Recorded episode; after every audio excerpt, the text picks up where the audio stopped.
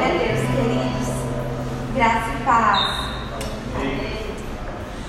Abra sua Bíblia comigo lá em 1 Reis, no capítulo 21.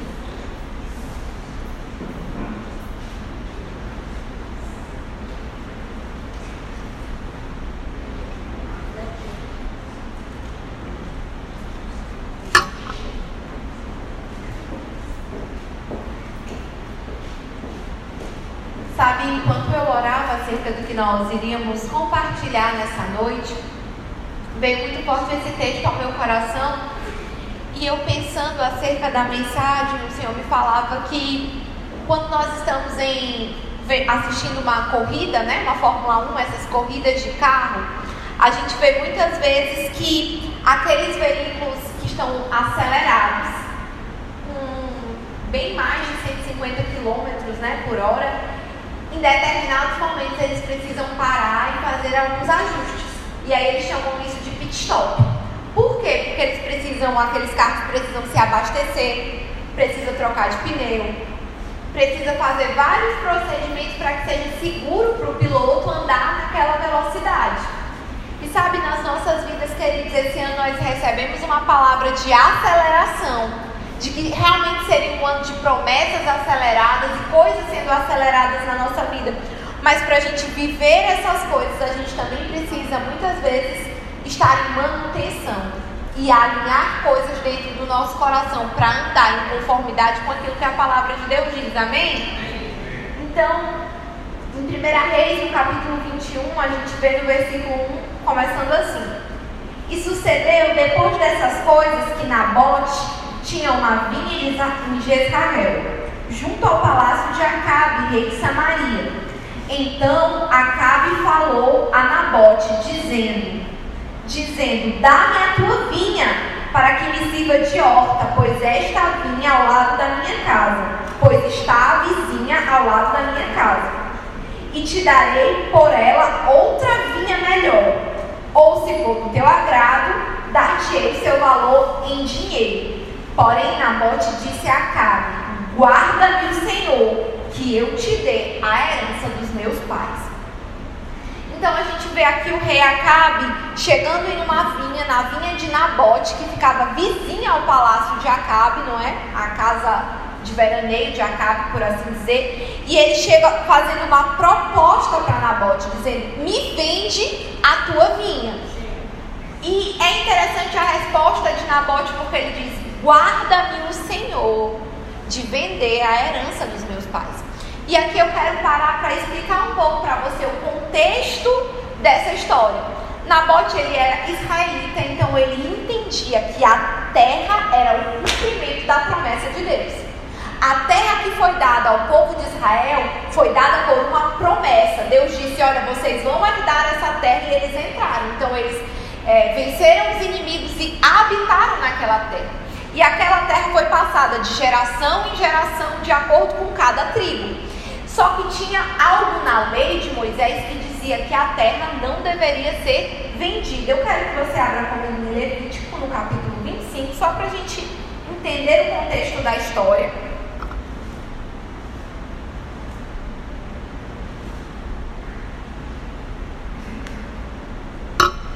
Levítico 25, 23. Você pode deixar a história de Nabote aberta, se ficar melhor para você, que a gente vai voltar lá.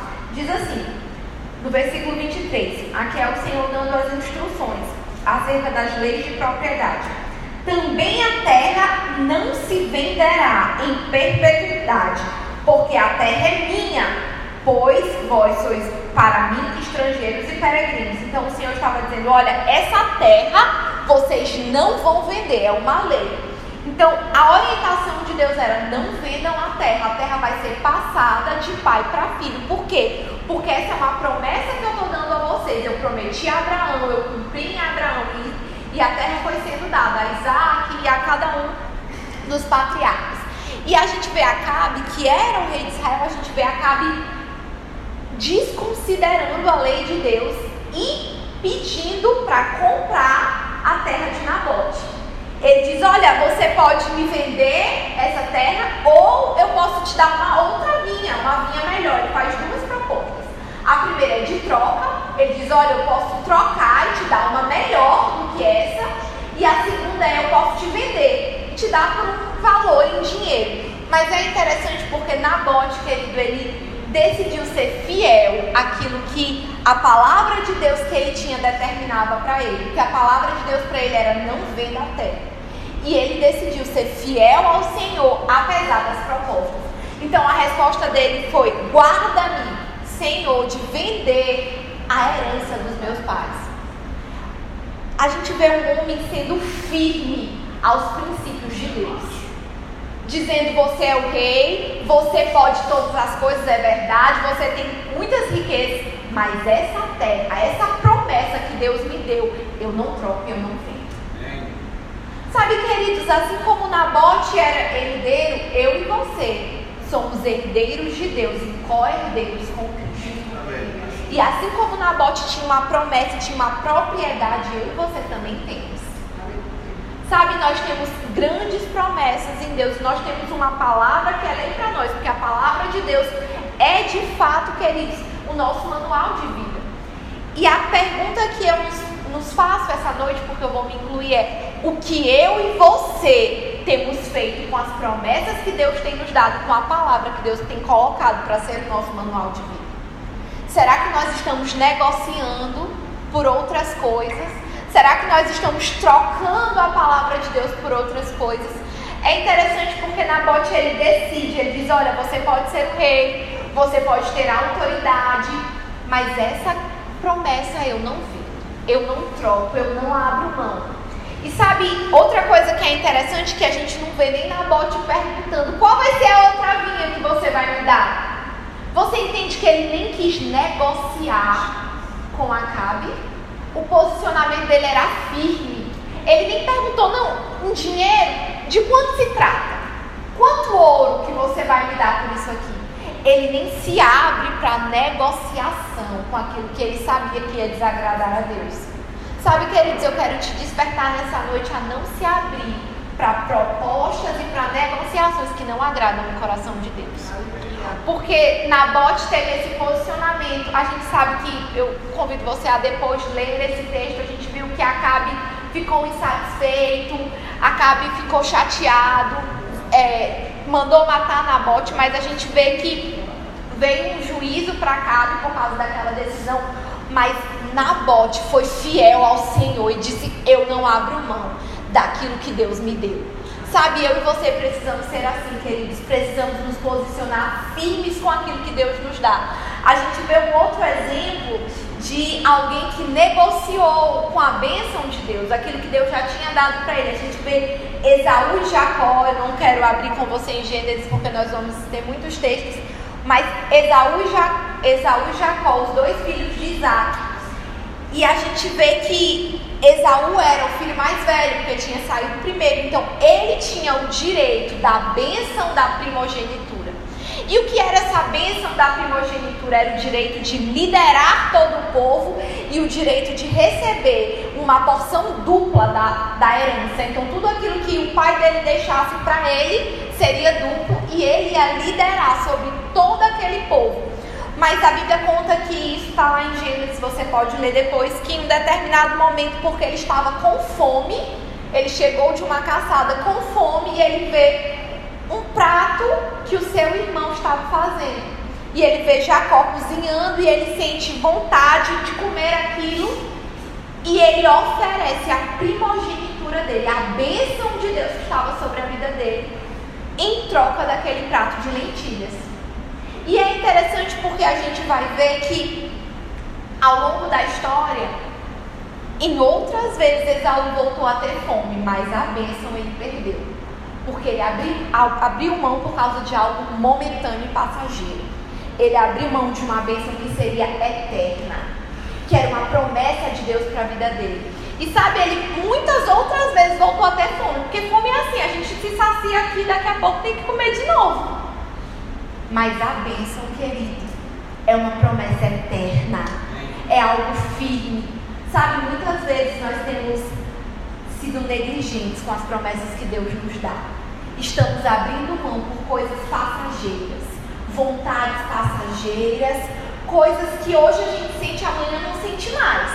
Mas a bênção de Deus que está sobre nós é firme, querido, e ela nunca muda.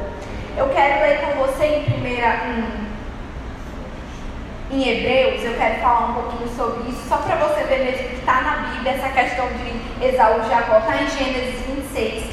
A gente não, não abriu lá, porque eu sei que é uma história muito conhecida. Mas em Hebreus 12, no versículo 14,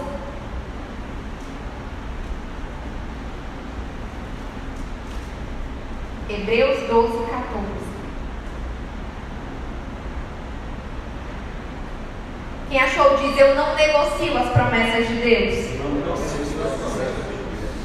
Faça as pessoas confessarem, amém? Que aí você vai confessando, isso vai tornando mais vivo em você. Hebreus 12, 14 diz assim: Segui a paz com todos e a santificação, sem a qual ninguém verá a Deus, ninguém verá o Senhor, atentando diligentemente, para que ninguém seja faltoso separando-se da graça de Deus, nem que haja alguma raiz de amargura, que brotando vos perturbe, por meio dela muitos sejam contaminados, nem haja algum impuro ou profano, como foi Esaú, o qual, por um repasto, vendeu o seu direito à primogenitura.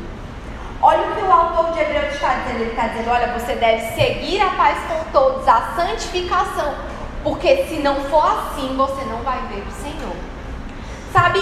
E aí ele continua dizendo: você não pode ser como foi Esaú, que foi impuro, que trocou o que ele tinha de mais precioso por um repasto, por um prato de lentilhas qualquer.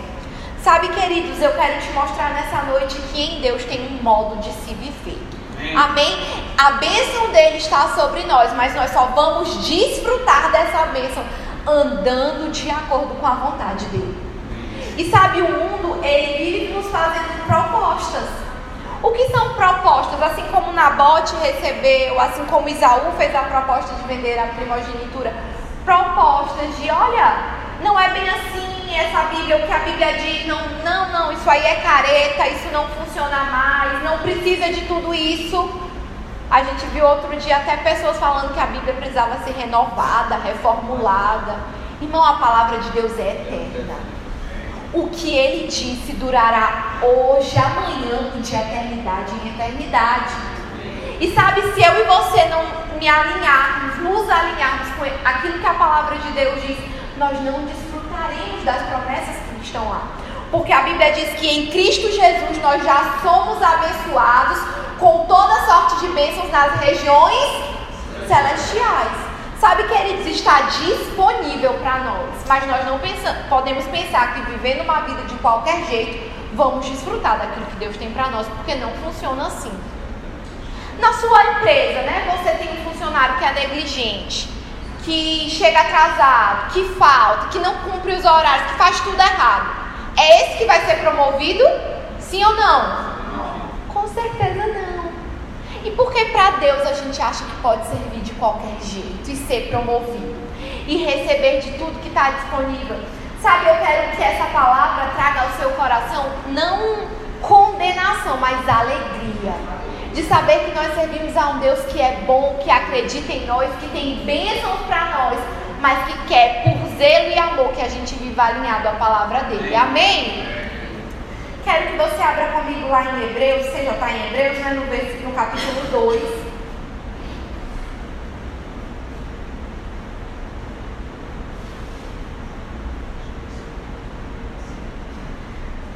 Deus é bom, queridos, sabe? A Bíblia diz que Deus é santo e Ele nos inspira a viver como Ele, em santidade, em amor, cumprindo os princípios que a palavra dele diz. Hebreus, no capítulo 2, no versículo 1, diz assim: por esta razão, importa que apeguemos com mais firmeza as verdades ouvidas, para que delas jamais nos desviemos. Então, olha o que o autor de Hebreus está dizendo. Ele está dizendo: importa que você se apegue à palavra de Deus com firmeza. Por quê? Eu, eu acho interessante porque cada palavra que a Bíblia coloca, ele não é em vão. Porque se eu não pegar firme, é possível que eu solte e aquilo não faça mais parte de mim. Você entende? Você segura um, você vai na praia, segura um pedaço, um pouco de areia e você segura firme para que não saia. Mas se sua mão estiver levemente aberta, a areia escorre entre seus dedos. Não é assim? Se você não se apegar, querido, ao que a palavra de Deus diz com firmeza, é possível que aquilo passe por você e você não viva. Mas quando eu me aproprio e digo isso aqui agora é o meu estilo de vida, eu vou andar assim. Aí eu vejo o resultado.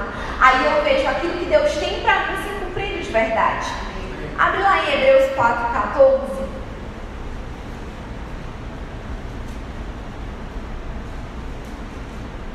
Hebreus 4,14. Está bem pertinho, por isso eu escolho textos próximos para facilitar na abertura da Bíblia.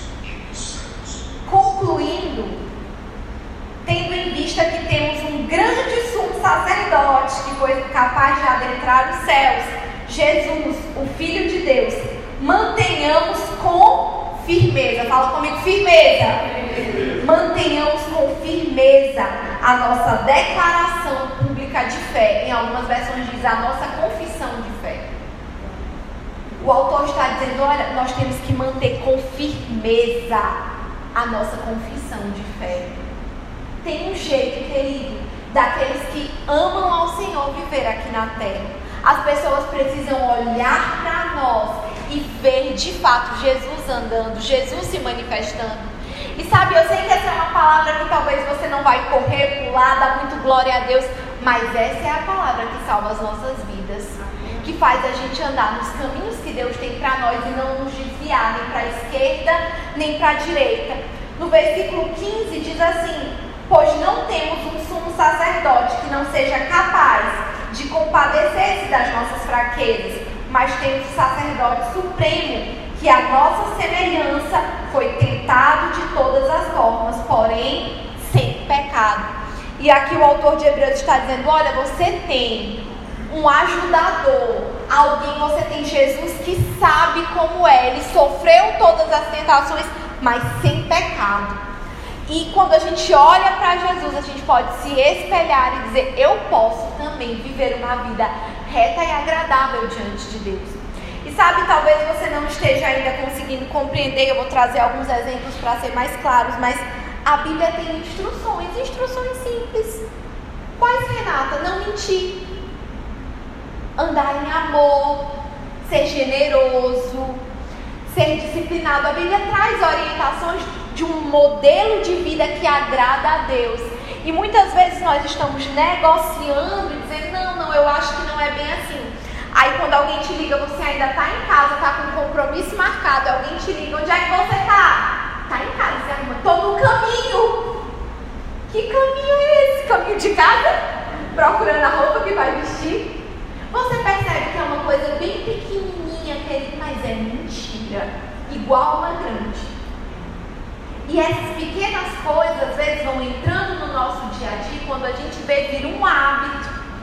E aí a gente já está mentindo com muitas outras coisas maiores. Fulano fez isso, fiz. Aí na verdade ele fez. Eu lembro que eu tinha um chefe, eu, eu lembrei dessa história esses dias dando aula, não lembro.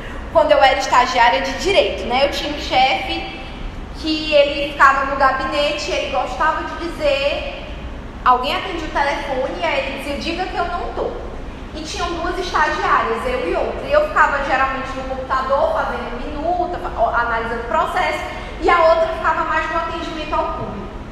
E aí tudo certo. Acontece que teve um período que ela não, não foi e quem ficava em tudo era eu. E aí eu também atendi, eu passei a atender telefone. A primeira vez que eu atendi o telefone, eu, eu fui lá, olha, fulano está ligando. Aí disse, não, diga que eu não estou. Na minha frente. Aí eu olhei para ele assim, com respeito e consideração e disse, olha, não tem como eu dizer que o senhor não está, porque o senhor está na minha frente, eu posso dizer que o senhor está ocupado, pode ser? Aí ele, não, não, faz o seguinte, ele se levantou, saiu, bateu a porta e disse, ó, oh, não estou mais. Aí eu, olha, não está mais no gabinete. E passou a ser assim, todas as vezes que ele queria, dissesse que ele não estava, quando o telefone tocava, ele já saía rindo e batia a porta fazendo sinal para mim não tomar, viu? Mas, queridos, eu decidi, mentir eu não ia, para agradar ninguém. Podia ser meu chefe, podia ser o que fosse. Mas eu não ia mentir para agradar ou para fazer a vontade de ninguém. Eu não ia negociar com o pecado. E você sabe que ao invés de ficar chateado comigo, está irritado, naquele dia ele não me deu nenhuma resposta, riu, brincou, e ele passou a ser um hábito dele. Ele se levantava, batia a porta, o telefone tocava, ele sabia que eu ia dizer que ele estava lá. Então ele se levantava, batia a porta, saía sorrindo e voltava sorrindo. Nunca falou um ai para mim quando eu saí de lá e saí me elogiando aos quatro ventos. Mas e se eu fosse aquela que ele estava lá e disse, não, ele não tá não. Eu ia ficar com esse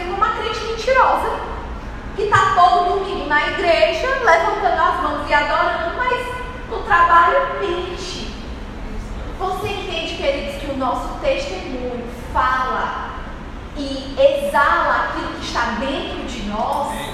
A presença de Deus está em nós, nós temos um jeito de viver aqui na terra. E se esse jeito não resplandecer a Cristo, ele precisa ser mudado. Sabe, eu coloquei isso dentro do meu coração. Eu aceitei Jesus bem nova. E aí eu, eu era realmente uma pessoa que eu, eu tinha muito cuidado. Porque eu não queria errar. Então eu passei a ser muito rígida comigo mesma acerca de algumas coisas. E com o tempo o Senhor foi me ensinando. Só que a gente percebe, queridos, que às vezes a gente está vivendo em uma geração que é flexível demais e que negocia demais e que vende demais a bênção que tem por causa de uma vontade que é passageira e momentânea. Nós precisamos mesmo, e nós fazemos isso, queridos, não é com peso, não. Não é porque, ah, é uma condenação, é um peso, é difícil. Não. É porque nós exalamos aquilo que está dentro de nós. Se a presença de Deus está em nós, ela vai falar por onde nós passarmos. Assim como nós somos abençoados, como nós costumamos cantar ao entrar e a sair, ao sair por onde nós passarmos, a presença de Deus está passando, querido. Então, isso precisa sair de nós e, alcançar as pessoas que estão ao nosso redor. Amém? Quero que você abra lá em João, no capítulo 6. Glória a Deus. Eu sei que tem muita gente glorificando por dentro, dizendo aleluia, Deus é bom. João no capítulo 6, no versículo 60. Diz assim, nós temos alguns versículos para trabalhar ainda, mas eu quero ler esse texto todo. Diz assim: Muitos dos seus discípulos, tendo ouvido as palavras, disseram: Duro é este discurso, quem pode ouvir? Mas Jesus, sabendo por si mesmo que eles murmuravam a respeito de suas palavras, interpelou-os isto vos escandaliza? Quem que será, pois, se virdes o Filho do Homem subir para o lugar onde primeiro estava? O Espírito é o que vivifica, a carne para nada aproveita. As palavras que eu vos tenho dito são Espírito e são vida. Contudo, há descrentes entre vós, pois Jesus sabia desde o princípio quais eram os que criam e os que haviam de trair prosseguiu: Por causa disso é que vos tenho dito: ninguém poderá vir a mim se pelo Pai não lhe for concedido. À vista disso, muitos dos seus discípulos o abandonaram. Fala comigo, abandonaram. Muitos abandonaram e já não andavam com ele. Então perguntou Jesus aos doze: Porventura, quereis também vós outros retirar-vos? Respondeu-lhe Simão Pedro: Senhor, para quem iremos nós? Tu tens as palavras de vida eterna e nós temos crido e conhecido que tu és o Santo de Deus. Eu gosto muito desse texto porque a gente vê aqui que chega um momento da caminhada que o discurso de Jesus começa a ficar mais duro. Então Jesus começa a dizer: Eu vou morrer, vai ter que comer do meu sangue, ou vai ter que comer da minha carne, beber do meu sangue, anunciando o que iria acontecer, que ele iria morrer. E Jesus começa a ter um mais duro, e a Bíblia vai dizer que muitos dos seus discípulos o abandonaram. Por que, queridos? Porque às vezes a gente quer aquele discurso de eu sou abençoado, eu sou próspero, Deus vai fazer. Esse a gente quer, mas quando o discurso começa a ficar, eu preciso andar em santidade, eu preciso andar em amor, eu tenho que ser generoso, eu tenho que ser fiel. Não, não, não. Aí quando começa a ser esse discurso, esse não me agrada, não. Esse eu não quero, não. E aí, nesse discurso de Jesus, muitos abandonaram ele. E é interessante porque Jesus ele não fica, ele não muda o discurso dele por causa do abandono.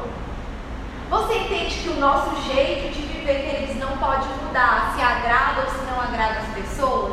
Eu não estou dizendo que nós vamos ser pessoas chatas, pessoas intolerantes, pecando, queridos, nós andamos em amor, nós amamos a pessoa, independente de como elas vivem. A questão é como eu e você vamos viver.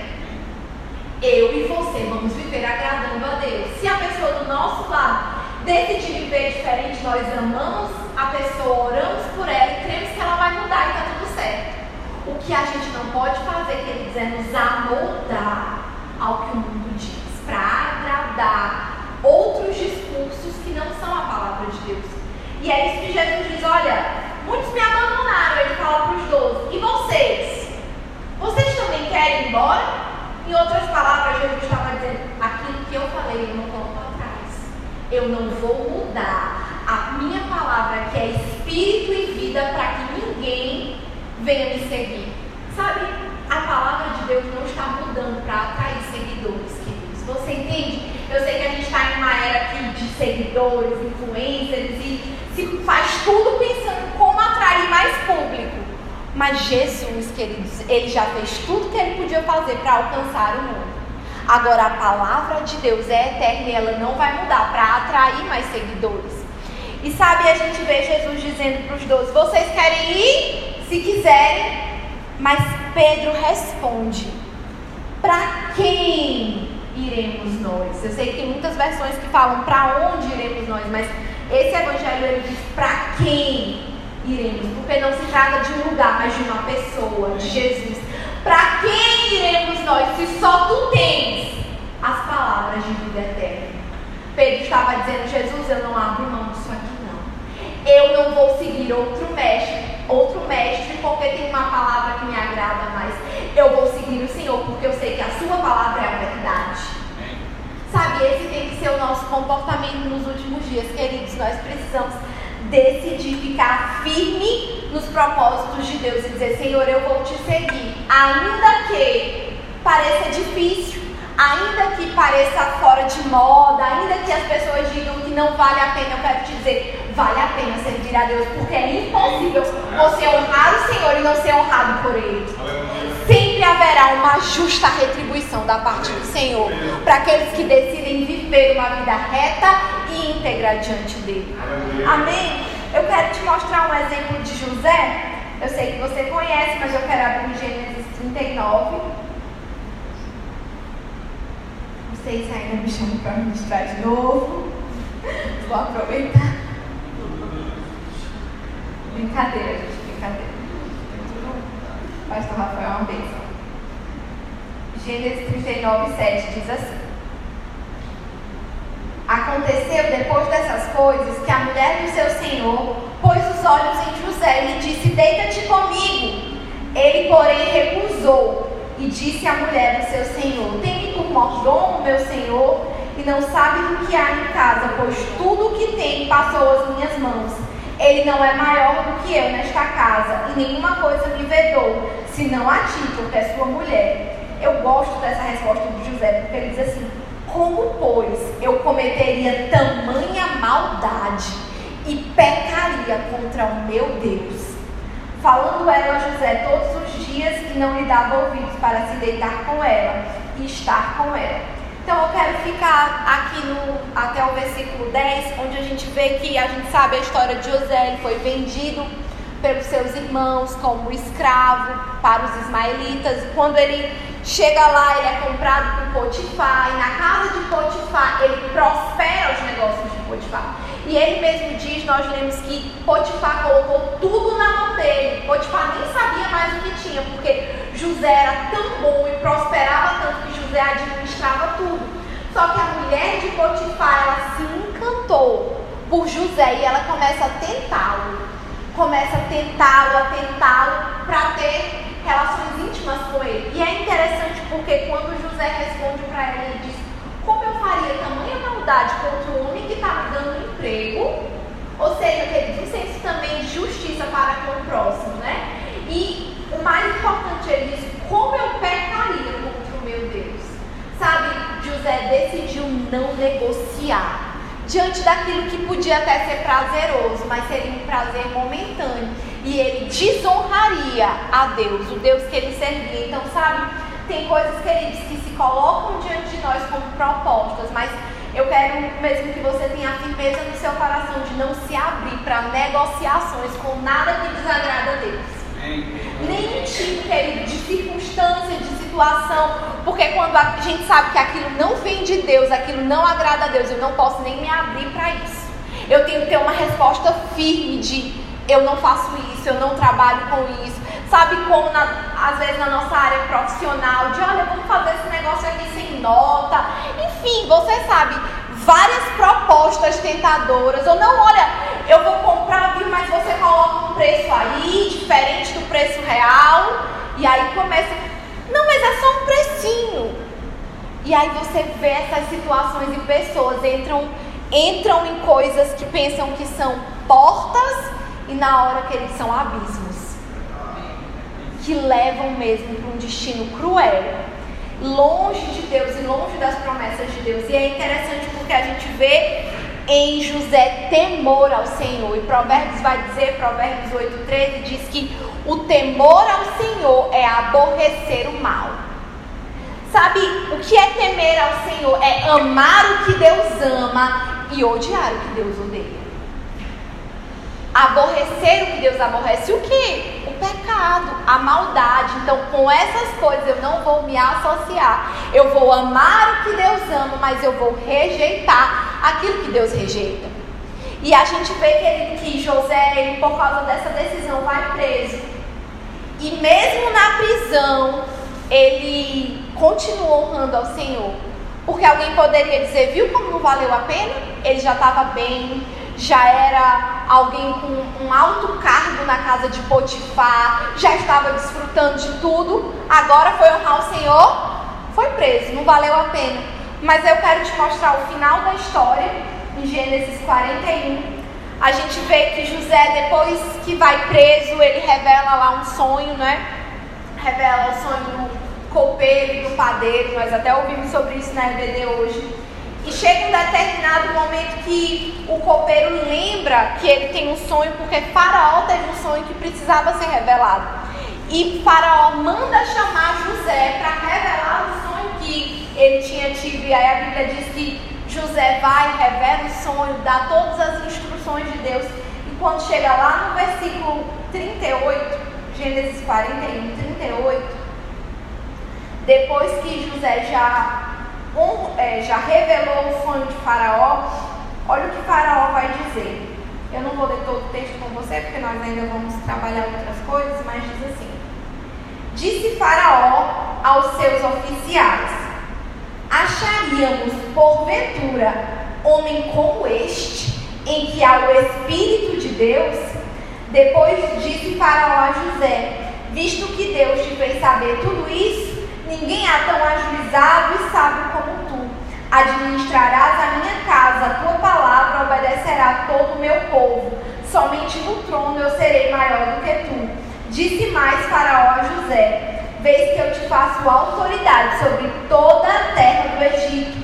Então Faraó tirou seu anel de sinete da mão e pôs na mão de José, e fez ele vestir roupas de linho e lhe pôs no pescoço um colar de ouro fez subir um carro e clamando diante dele, inclinai-vos, desse modo, e fez subir ao segundo carro e clamavam diante dele, inclinai-vos, desse modo o constituiu sobre toda a terra do Egito. Aí no versículo 44 diz: Disse ainda Faraó a José: Eu sou Faraó, contudo, sem a, sem a tua ordem, ninguém levantará mão ou pé em toda a terra do Egito. E eu quero te mostrar que aqui no final da história de José, a gente vê José sendo honrado, porque decidiu permanecer firme, temendo ao Senhor, amando ao Senhor, honrando ao Senhor. Sabe, queridos, é muito fácil a gente honrar a Deus só com palavras e dizer: Senhor, você é bom, Senhor, eu te amo, mas na hora da ação, fazer uma atitude totalmente incoerente com o que a palavra de Deus diz. Por isso que a Bíblia diz que mais do que agradar a Deus com lábios, nós precisamos viver aquilo que a palavra de Deus diz. Andar segundo ele andou, conforme aquilo que ele falou. E a gente vê que quando faraó vai honrá-lo, ele diz algo muito pontual, ele diz, como é que a gente achar um homem tão sábio, em que a gente consegue ver nele o Espírito de Deus? Faraó, um homem que não conhecia Deus, um homem que servia a outros deuses, tinha uma cultura totalmente diferente. Ele olhou para José e ele disse: O Espírito de Deus está nele, eu vejo Deus em você. As pessoas precisam nos olhar e ver a presença de Deus em nós. E ver que tem algo diferente no nosso comportamento, no nosso procedimento, no nosso modo de falar. Porque, queridos, nós não somos ignorantes, porque as pessoas hoje em dia não sem paciência. Você chegou perto, a pessoa já te dá uma resposta atravessada, e no trânsito é uma buzina, buzina. Você tem Cristo, você anda em amor, você anda em paciência. Você não precisa ser aquele agoniado que está com a mão na buzina por tudo e está levantando um dedo para alguém ali no carro. Você entende? Estou dando exemplos pequenos de coisas pequenas, que parecem tão bobas, mas que são atitudes que desagradam o coração de Deus. E se eu me ajustar nessas pequenas coisas, Deus pode me colocar em coisas grandes e fazer de mim alguém grande, porque foi isso que Deus fez com José. O faraó olhou para ele e disse: Eu vejo o Espírito de Deus em você. E porque ele via Deus ali, ele disse: Olha, você vai ter toda a autoridade. Debaixo de mim aqui só tem você.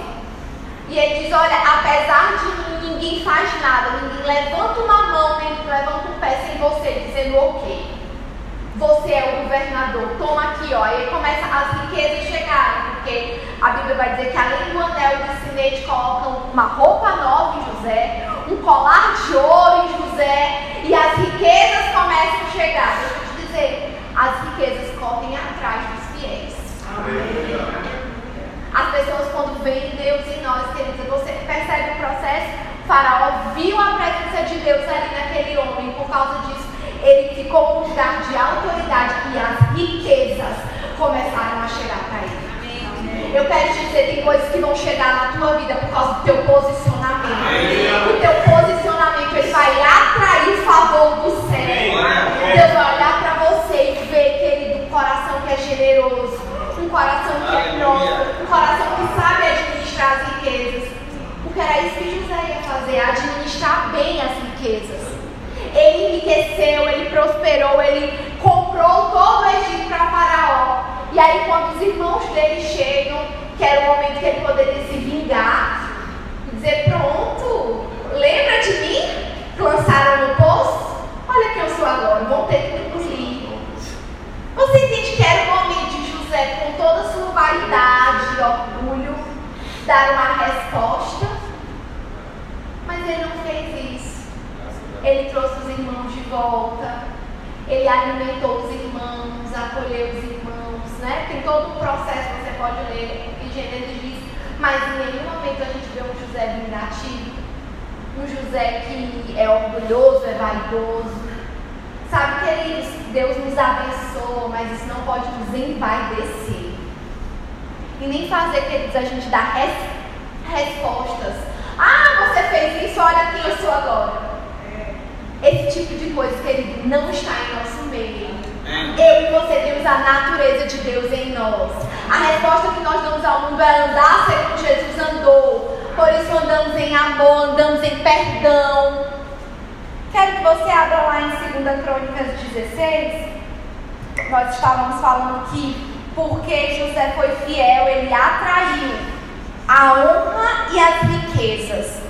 Ele foi honrado porque se tornou governador do Egito e todas as riquezas chegaram para ele, porque colocaram roupas de linho fino, ouro. E a gente vê em 2 Crônicas 16, 9, algo muito pontual, um texto que eu gosto muito. Quem achou lá diz: Eu sou fiel. Eu sou fiel. 2 Crônicas 16, 9 diz assim: Porque quanto ao Senhor, os seus olhos passam por toda a terra para se mostrar forte para com aqueles cujo coração é totalmente dele. Os olhos do Senhor estão passando por toda a terra, buscando quem? Quem tem o coração nele. Porque, querido, quando eu e você temos um coração nele, ele pode se revelar forte Sabe, na, no seu trabalho, nas situações difíceis, no meio da sua família, você pode ver o favor de Deus te favorecendo, te ajudando, fazendo aquilo que você não pode fazer. Por quê? Porque o seu coração está totalmente nele. Foi isso que a gente viu em José. Um homem que tinha um coração totalmente dele. Deus se mostrou forte. Deus se mostrou poderoso sobre a terra, engrandecendo José em um tempo de adversidade. Apesar das adversidades, não é? Na verdade, porque ele passou por muitas adversidades. Eu quero finalizar com você lá em, naquilo que está em Atos, no capítulo 4. Sei que a gente já viu vários exemplos, mas a palavra de Deus tem muitos fundamentos que nos ajudam a viver aquilo que Ele tem para nós. Atos no capítulo 4, a gente vê que Pedro e João, Jesus já tinha ressuscitado, a gente vê que Pedro e João começaram a pregar a palavra de Jesus e começaram a operar sinais. No capítulo 3, eles tinham curado um coxo de nascença e por causa disso eles começaram a ser perseguidos. Então, eles passavam pregando a palavra de Jesus e pessoas eram curadas. E isso fazia a perseguição contra eles aumentar, porque os fariseus começavam a perseguir para tentar abafar o evangelho. E aí é interessante que os fariseus começam a pensar o que que fariam contra eles. Lá no versículo 16 diz assim: 4:16. Que faremos com estes homens? Pois na verdade é manifesto a todos os habitantes de Jerusalém que um sinal notório foi feito por eles e não o podemos negar. Mas, para que não haja maior divulgação entre o povo, vamos ameaçá-los para não falarem deste nome a quem quer que seja. Chamando-os, ordenaram-lhes que absolutamente não falassem nem ensinassem no nome de Jesus, ou ensinassem em nome de Jesus.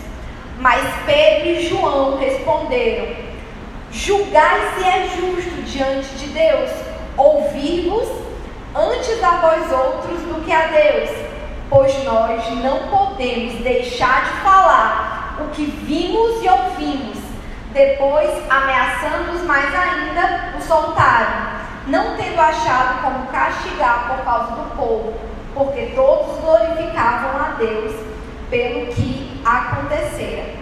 E aí é interessante que a gente vê essa resposta, a gente vê Pedro e João respondendo no meio da afronta, não é? Enquanto as pessoas diziam: Olha, vocês não podem mais pregar no nome de Jesus, é bom vocês negociarem, viu? Abre mão desse evangelho que vocês pregam, não dá certo.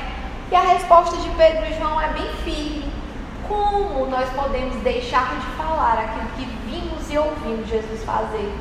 Sabe, queridos, nós não podemos deixar de viver o que a Bíblia diz, deixar de falar da palavra de Deus, porque isso está fora de moda, porque as pessoas não estão se agradando.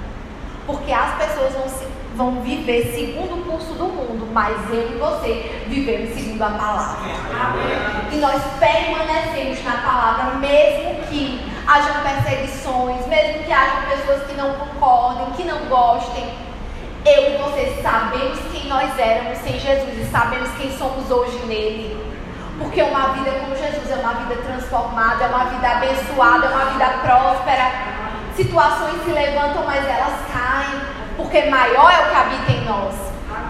E Pedro dá essa resposta, e aí lá no final eu quero que você vá lá para o versículo 29, eu vou finalizar com isso, pode vir.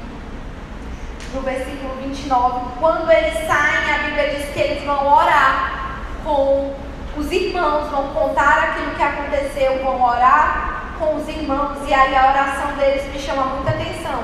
No versículo 29 diz assim: Agora, Senhor, olha para as suas ameaças e concede aos teus servos que anunciem com toda a intrepidez a tua palavra, enquanto estende as mãos para fazer cura, sinais e prodígios por intermédio do nome do teu santo servo Jesus.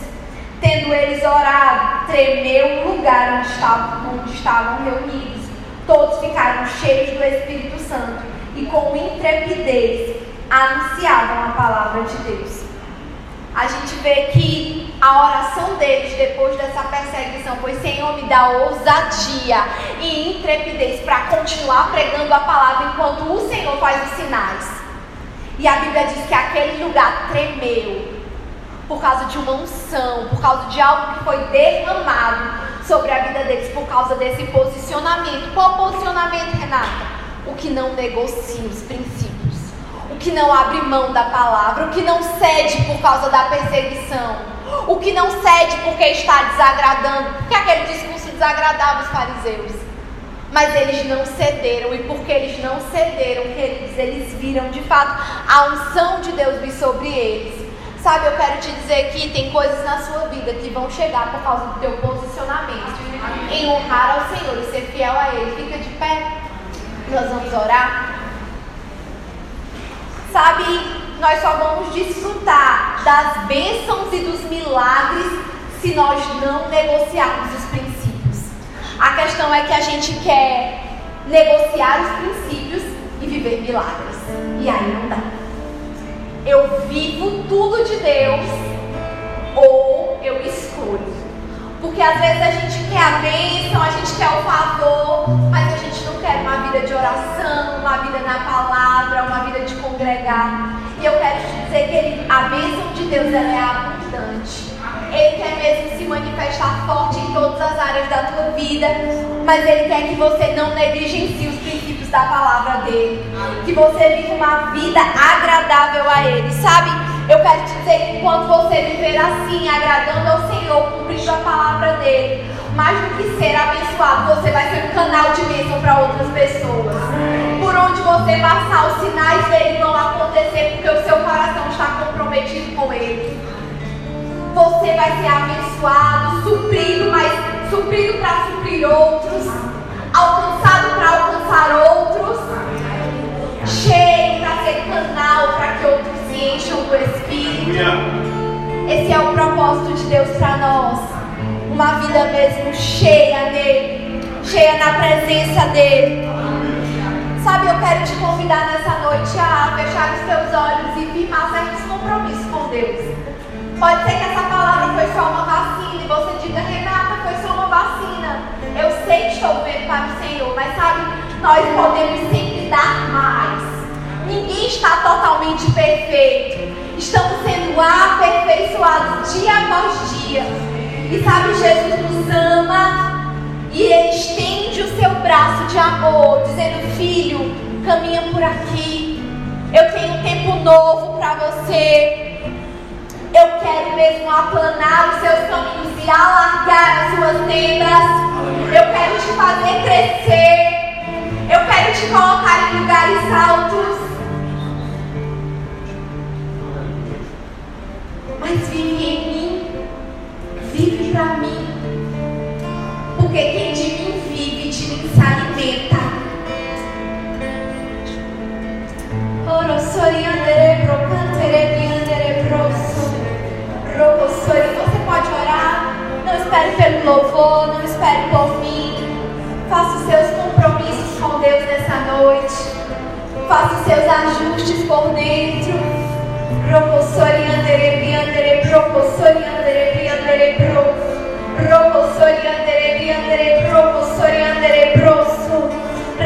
Andere briandere pro.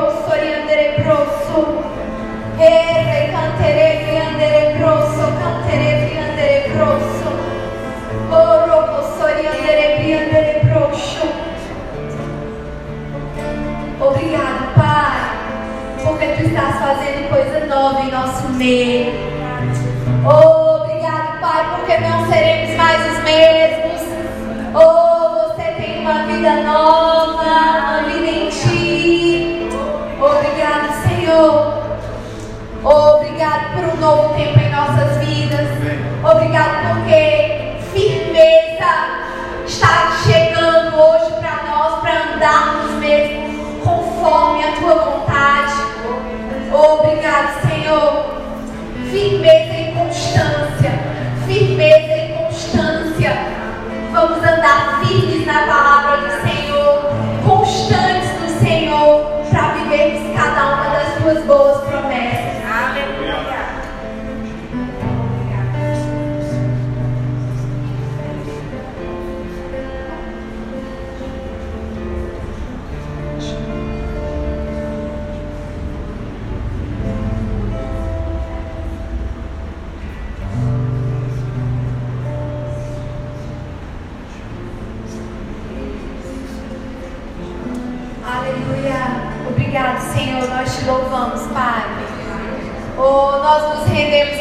Senhor nessa noite. Rendemos o nosso coração, rendemos a nossa vida. Aleluia.